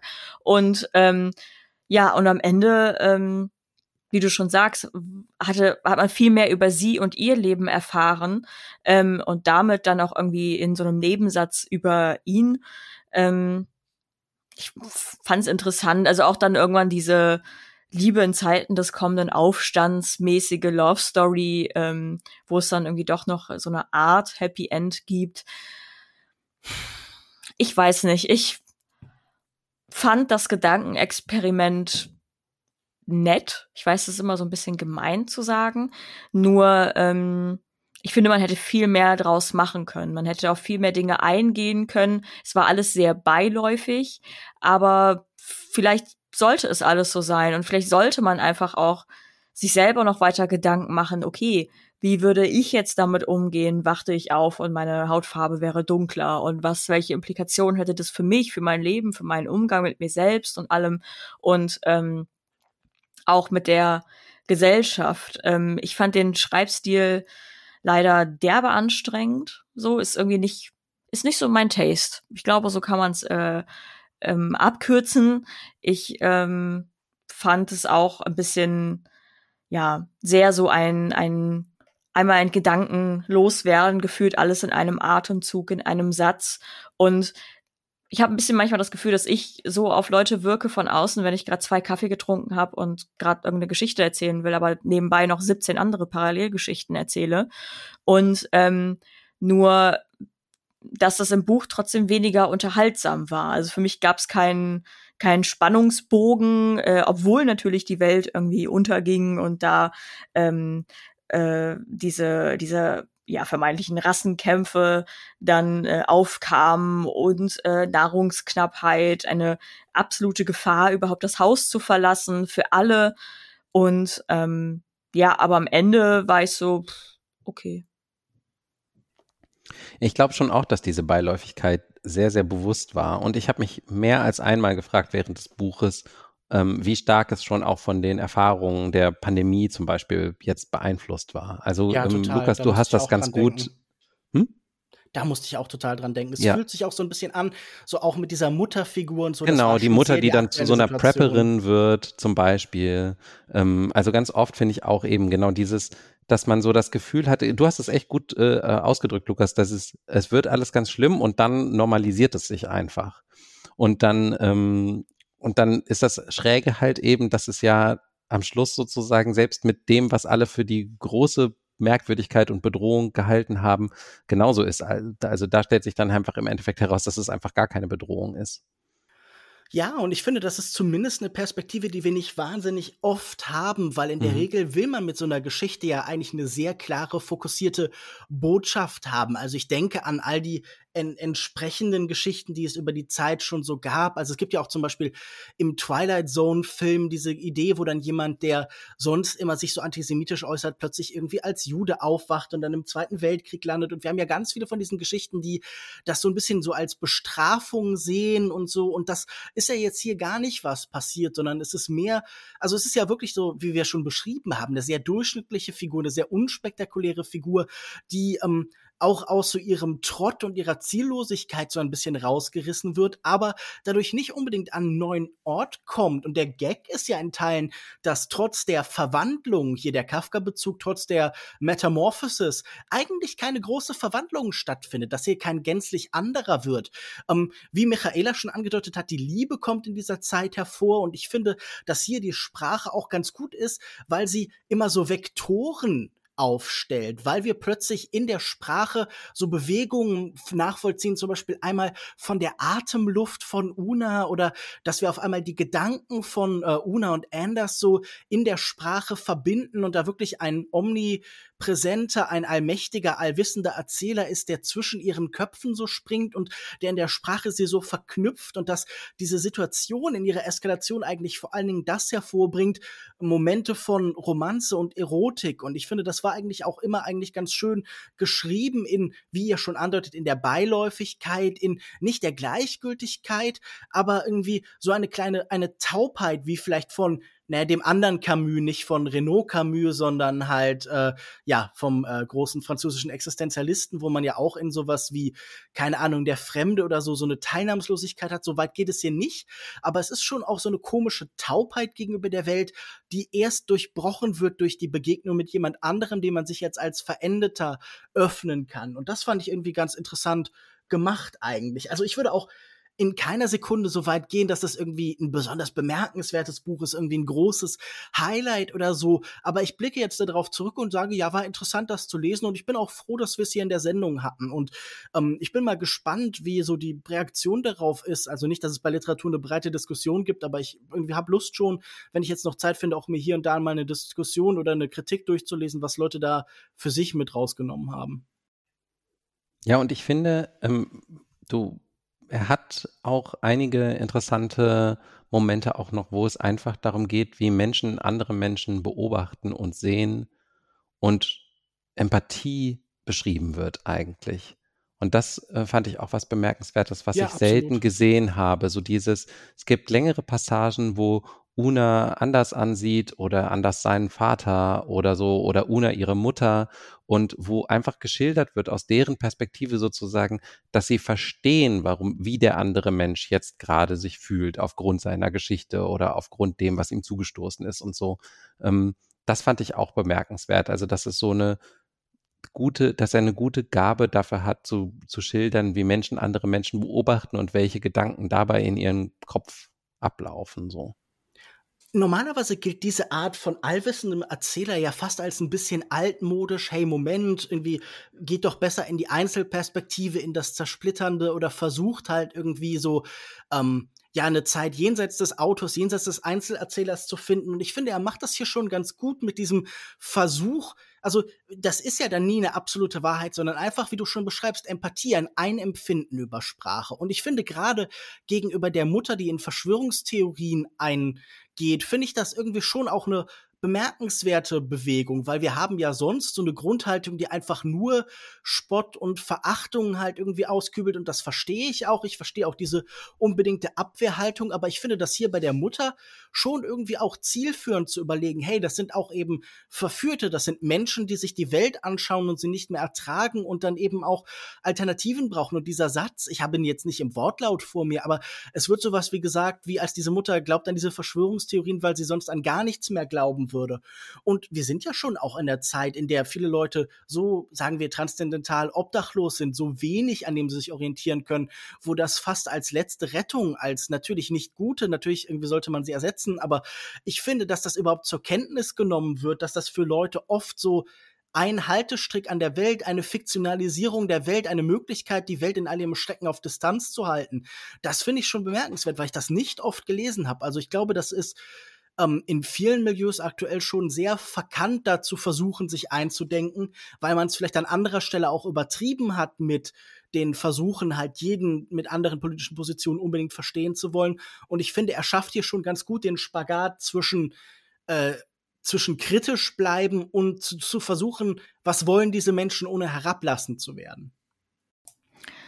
Mich würde bei dem Buch auch einfach sehr interessieren und würde ich mir im Nachgang vielleicht auch mal recherchieren, ob es quasi People of Color gibt, die dieses Buch gelesen haben und wie die das aufnehmen würden, weil wir jetzt alle drei sind jetzt halt weiß und ähm, ob sie darin eine Art Bestätigung fühlen, weil ja schon sehr offener Rassismus in diesem Buch angesprochen wird. Also allein denken wir an den Chef, der zu Anders sagt, äh, als er nach seiner Verwandlung zum Job kommt, der sagt, du, also ich hätte mich umgebracht, wäre mir das passiert, also wenn ich du wäre.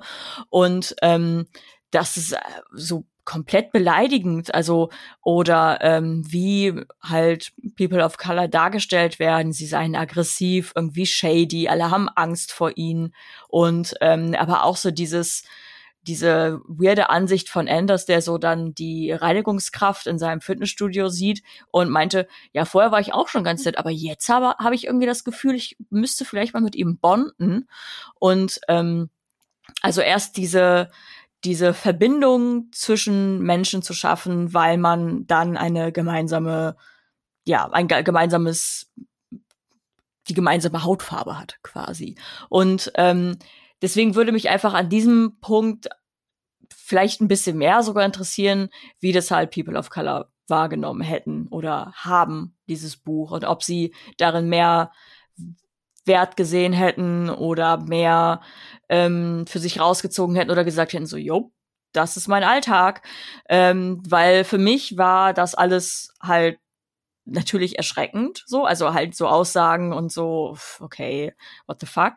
Ähm, nichtsdestotrotz, ähm, ja, äh, weiß ich vielleicht auch nicht, ob ich das Buch nicht so ganz wertschätzen kann, weil es nicht meine Perspektive ist. Also ich kann versuchen, mich reinzuversetzen. Wie würde ich reagieren? Nichtsdestotrotz, ähm, ja, weiß ich nicht, ob meine Perzeption halt äh, akkurat wäre oder wert, was wert ist. Ich glaube, wir sind uns natürlich auch alle der Tatsache bewusst, dass unsere Perspektiven halt immer nur bestimmten Horizont haben und Grenzen haben. Und ich finde diese Frage auch interessant. Vor allem, weil ich mich auch gefragt habe, ähm, hier kommt ein britischer Pakistani und die Kategorie ist nur dunkelhäutig. Und ich finde ganz spannend, dass irgendwie das ganz genau. viele, also ja. diese Vielschichtigkeit des Konzepts Race, das ja irgendwie super schwierig und immer eine Konstruktion ist, gar nicht zur Kenntnis genommen wird, dass es ja so viel andere identitäre Positionen noch gibt, die halt irgendwie präsent sein könnten und die auch eine Rolle spielen, dass die so ausgeblendet werden in so eine binäre Dimension. Mhm. Aber ich finde, er schafft es schon ganz gut, für all diese Figurenkonstellationen so, so gute Pointen zu setzen. Also zum Beispiel mit dem Chef, dass das dann nachher, also natürlich verwandelt sich der Chef auch irgendwann und wie er damit dann umgeht, finde ich dann irgendwie auch bemerkenswert. Und gerade mit dieser Reinigungskraft, die Pointe, ich hoffe, das nehme ich jetzt nicht zu viel vorweg, dass irgendwie er dann wirklich auch so einem komischen Schuldgefühl aus so einer einer linksliberalen Position dann halt sagt so, hey, wir müssen bonden, lass uns doch ein bisschen zusammen trainieren. Und der Typ ihm dann einfach sagt so, ja, nee, muss nicht, aber eine Gehaltserhöhung wäre geil. Das finde ich halt schon irgendwie sehr schön zugespitzt. Also das finde ich einen der besten Momente dieses Buchs halt tatsächlich. Ja, genau. Also er benutzt ja das Wort weiß, aber halt nicht das Wort schwarz. Das ähm, ist schon interessant und das bestimmt natürlich ganz bewusst gewählt, sondern er schreibt immer dunkelhäutig. Also ich glaube wahrscheinlich eben, weil er sich mit Absicht auch vielleicht nicht, weil er mit Absicht nicht sozusagen die, die gesamte Erfahrung, die gesamte mhm. Identität sich zu eigen machen will, die mit dem das Wort halt zusammenhängt, gerade in, in den USA bei dieser Frage wichtig, dass Mosin Hamid ja dann auch, wenn er tatsächlich konkret Afroamerikaner meint, natürlich auch selbst ein Außenstehender ist. Also das ist ja irgendwie auch, genau. da, da wird ja auch die Aufschichtung von Identität noch mal greifbar halt, ja. Ich weiß nicht, ob wir das fast noch aufmachen sollten, aber ich habe mich das natürlich schon gefragt. Glaubt ihr, dass das stimmt? Also, ich zitiere mal kurz, ähm, so vom Ende des Buchs.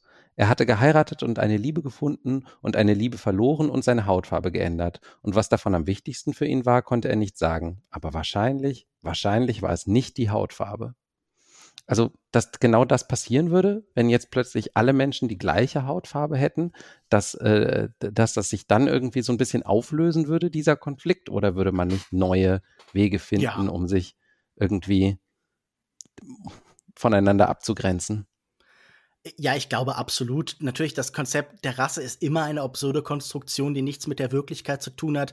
Und man merkt es ja auch daran, wie die Verschiebungen über die Zeit stattfinden und welche Gruppen dann jeweils zum Weißen zum Beispiel dazugezählt werden und eben nicht. Und irgendwie, ich, ich glaube, man würde halt sofort in, okay, diese Person ist ein bisschen heller als diese oder da gibt es dieses andere Merkmal. Man würde sofort andere Formen sozialer und gesellschaftlicher, ethnischer Distinktion halt irgendwie schaffen. Also da ist das vielleicht auch dann eher äh, ein, ein Märchen als nur eine Parabel. Aber ich finde es spannend, so damit zu arbeiten und das erstmal so so grundlegend zu lassen. Also ich glaube, das ist ein Buch, das davon profitiert, dass es nicht in die Breite geht, dass es jetzt nicht auf 400 Seiten noch die wissenschaftliche Forschung und ihre Veränderungen dann irgendwie aufbrennt oder die Soziologie oder wie halt in den Medien damit umgegangen wird, sondern die einfach sagt, okay, wir machen jetzt diese, also es ist ja eher eine Novelle als ein Roman und ich glaube, das scheint mir auch die richtige Form zu sein für eine Idee, die vielleicht sonst noch komplizierter und vielleicht fragwürdiger würde. Außerdem hat Anders ja selber, ähm, merkt er ja, oder beziehungsweise deutet er an, dass dieser Colorism nicht ein Ende damit hat, dass jetzt alle eine irgendeine Form von dunkelhäutig sind, sondern äh, er sagt ja auch selber bezogen auf seinen Chef, dass sein Chef besonders dunkel geraten sei. Und ähm, auch da, also dieser Colorism auch in den ähm, ja, POC-Communities selbst is a thing. So, das heißt, es mhm. wird äh, nach wie vor verglichen und nach wie vor ähm, gilt dann, äh, wird verglichen, okay, wie hell, wie dunkel ist jetzt jemand? Und ich glaube, das wird ähm, nach wie vor bleiben. Dann gibt's natürlich noch andere Formen der äh, Marginalisierung. Und ich finde, also ich fand dann irgendwie das Ende so ein bisschen sehr, und wenn sie nicht gestorben sind, dann leben sie noch heute. ja, wie ich schon sagte, es geht so ein bisschen ins Märchenhafte und das kann mhm. man glaube ich, mögen und eben auch ablehnen. Ich fand es nicht so schlimm und ich mochte diesen versöhnlichen Grundton, weil es einfach so ein Bruch mit meiner Erwartung war, aber ich verstehe mhm. total, mhm. wenn man sich daran stört. Alles klar. Ähm, wir hoffen, ihr lest auch mal rein und sagt uns, was ihr denkt. Der letzte weiße Mann in der Übersetzung von Nikolai von Schweder-Schreiner ist am 16. August erschienen bei Dumont. Und jetzt gibt es noch von jedem von uns eine Empfehlung für den nächsten Monat. Sascha, was ist denn deine Empfehlung? Meine Empfehlung ist die TV-Serie Yellowstone von Taylor Sheridan. Ich komme gerade aus dem Urlaub. Ich war gerade auf den Northern Great Plains in den USA unterwegs, Montana, Wyoming und habe mich gefühlt wie ein Cowboy und wollte dieses Gefühl nicht loslassen und habe dann auf dem Heimflug in ähm, ja in dieser Mediaselektion halt erkennen können, dass dort auch Yellowstone angeboten wird. Eine Serie, die ich schon ähm, sehr lange kenne, zumindest äh, ich, sie ist mir bekannt. Äh, ich kenne sie nicht und habe dann gedacht, okay, es ist jetzt tatsächlich Zeit, glaube ich, vielleicht einfach Yellowstone zu schauen. Mit Kevin Costner in der Hauptrolle als John Dutton. Ich habe bereits die Prequel-Serie 1883 schauen können und war mega angetan. Vielleicht eine meiner absoluten Lieblingsserien, nee, nicht vielleicht, vielleicht meine Lieblingsserie des Jahres, wer weiß, aber definitiv in den Top 3 oder so, wenn es jetzt nicht Better Call Saul gäbe.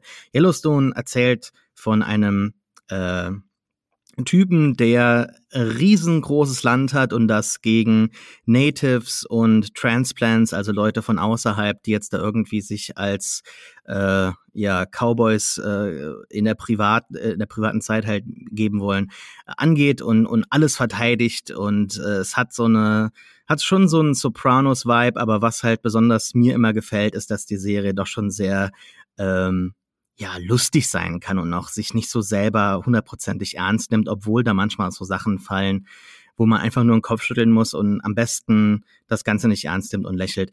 Denn Taylor Sheridan, der Autor dahinter, ist ja durchaus bekannt durch seine äh, Drehbücher geworden über Sicario oder äh, Wind River, High, Hell or High Water.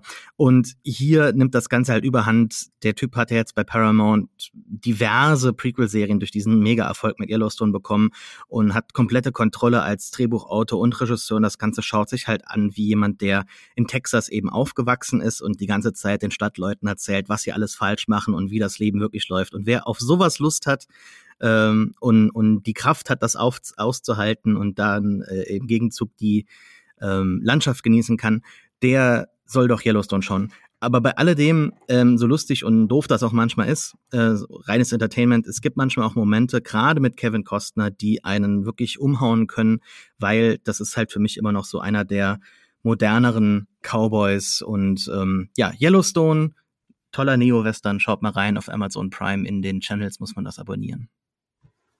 Ähm, ja, ähm, ein wenig bekannter äh, Fakt über mich ist, dass ich als Jugendlicher viel Theater gespielt habe und dass es mir total, trotzdem total schwerfällt, über Schauspiel zu sprechen. Ich habe es heute mal versucht mit ähm, Danny Kaluuya in Nope, weil es mir so aufgefallen ist. Aber normalerweise habe ich immer das Gefühl, das ist auch so ein Ding, was wir manchmal auch ausklammern, so aus ähm, unseren Diskussionen, weil da eben ganz viele verschiedene Ansichten zu gibt und weil es halt so schwer festzunageln ist. Ähm, Im Endeffekt geht es ja so ein bisschen darum, wann ist jemand halt glaubwürdig in einer Rolle.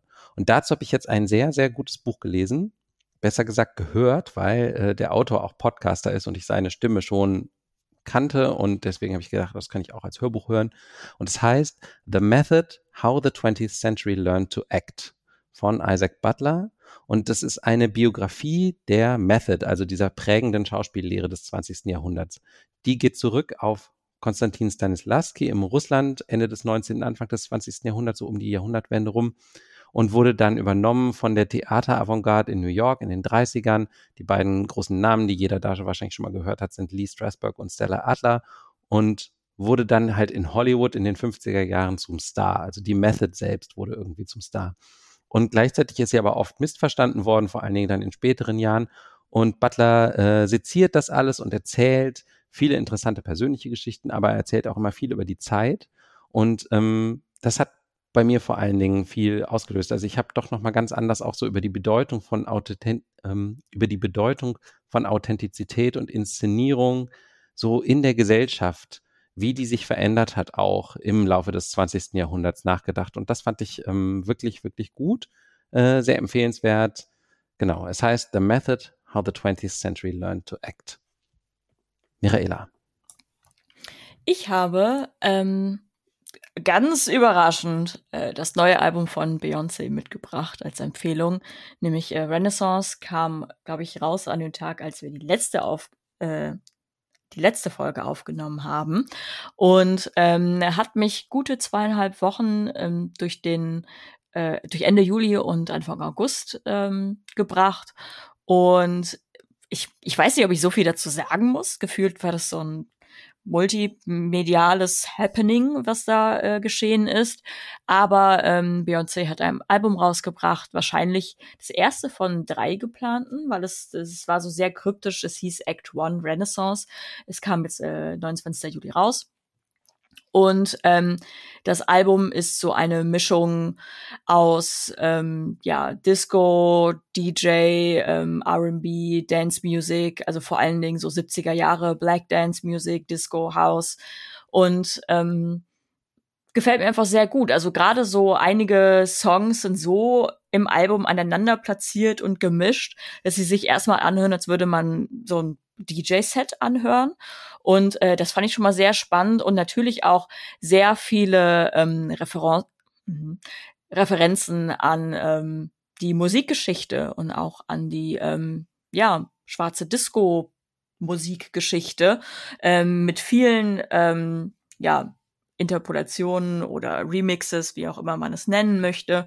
Und äh, ja, kann ich euch sehr empfehlen. Es ist äh, sehr tanzbar und ähm, finde ich auch eine gut gelungene Ode an ähm, die an die Musik generell, an die Musikgeschichte. Danke, Michaela. Und Lukas, du machst den Abschluss. Ihr kennt mich als den großen Social Media Enthusiast. Ich bin überall, wo es was Neues gibt. Natürlich bin ich auch seit Monaten schon auf TikTok, aber irgendwie finde ich dort nicht so wahnsinnig viel Spannendes in der Regel. Aber ein Kanal, den ich seit vielen, vielen Monaten begleite und der mich irgendwie total fesselt, im Gegensatz zu fast allen anderen, ist einer, der etwas sehr Triviales tut.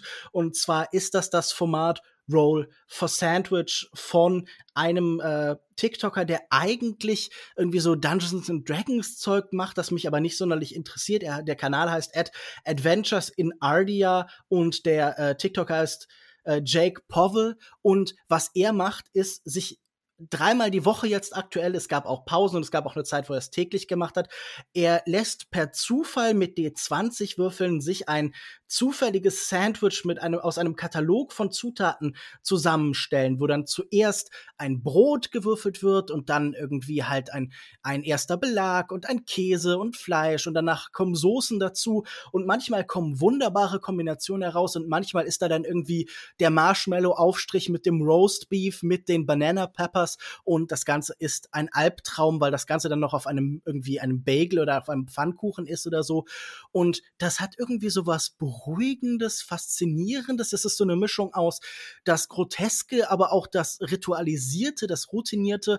Und da empfinde ich einfach eine große Folge drauf. Und immer, wenn ich tatsächlich mal TikTok anmache, ich bin jetzt ehrlich, ich benutze es eigentlich nicht so wahnsinnig viel, wird mir genau dieser Kanal dann als erstes angezeigt. Und ich, es fühlt sich so ein bisschen auf komische Weise an wie nach Hause kommen. Und wenn man diese Seite überhaupt für irgendwas benutzt, dann sicher doch auch für irgendwie so eine Zerstreuung am Ende eines Tages, für irgendwie dieses Gefühl, ähm, im, im schrecklichen Algorithmus, der das Hirn zersetzt, sich aufgelöst zu empfinden. Und das habe ich nirgendwo so sehr wie bei der Reihe Roll for Sandwich.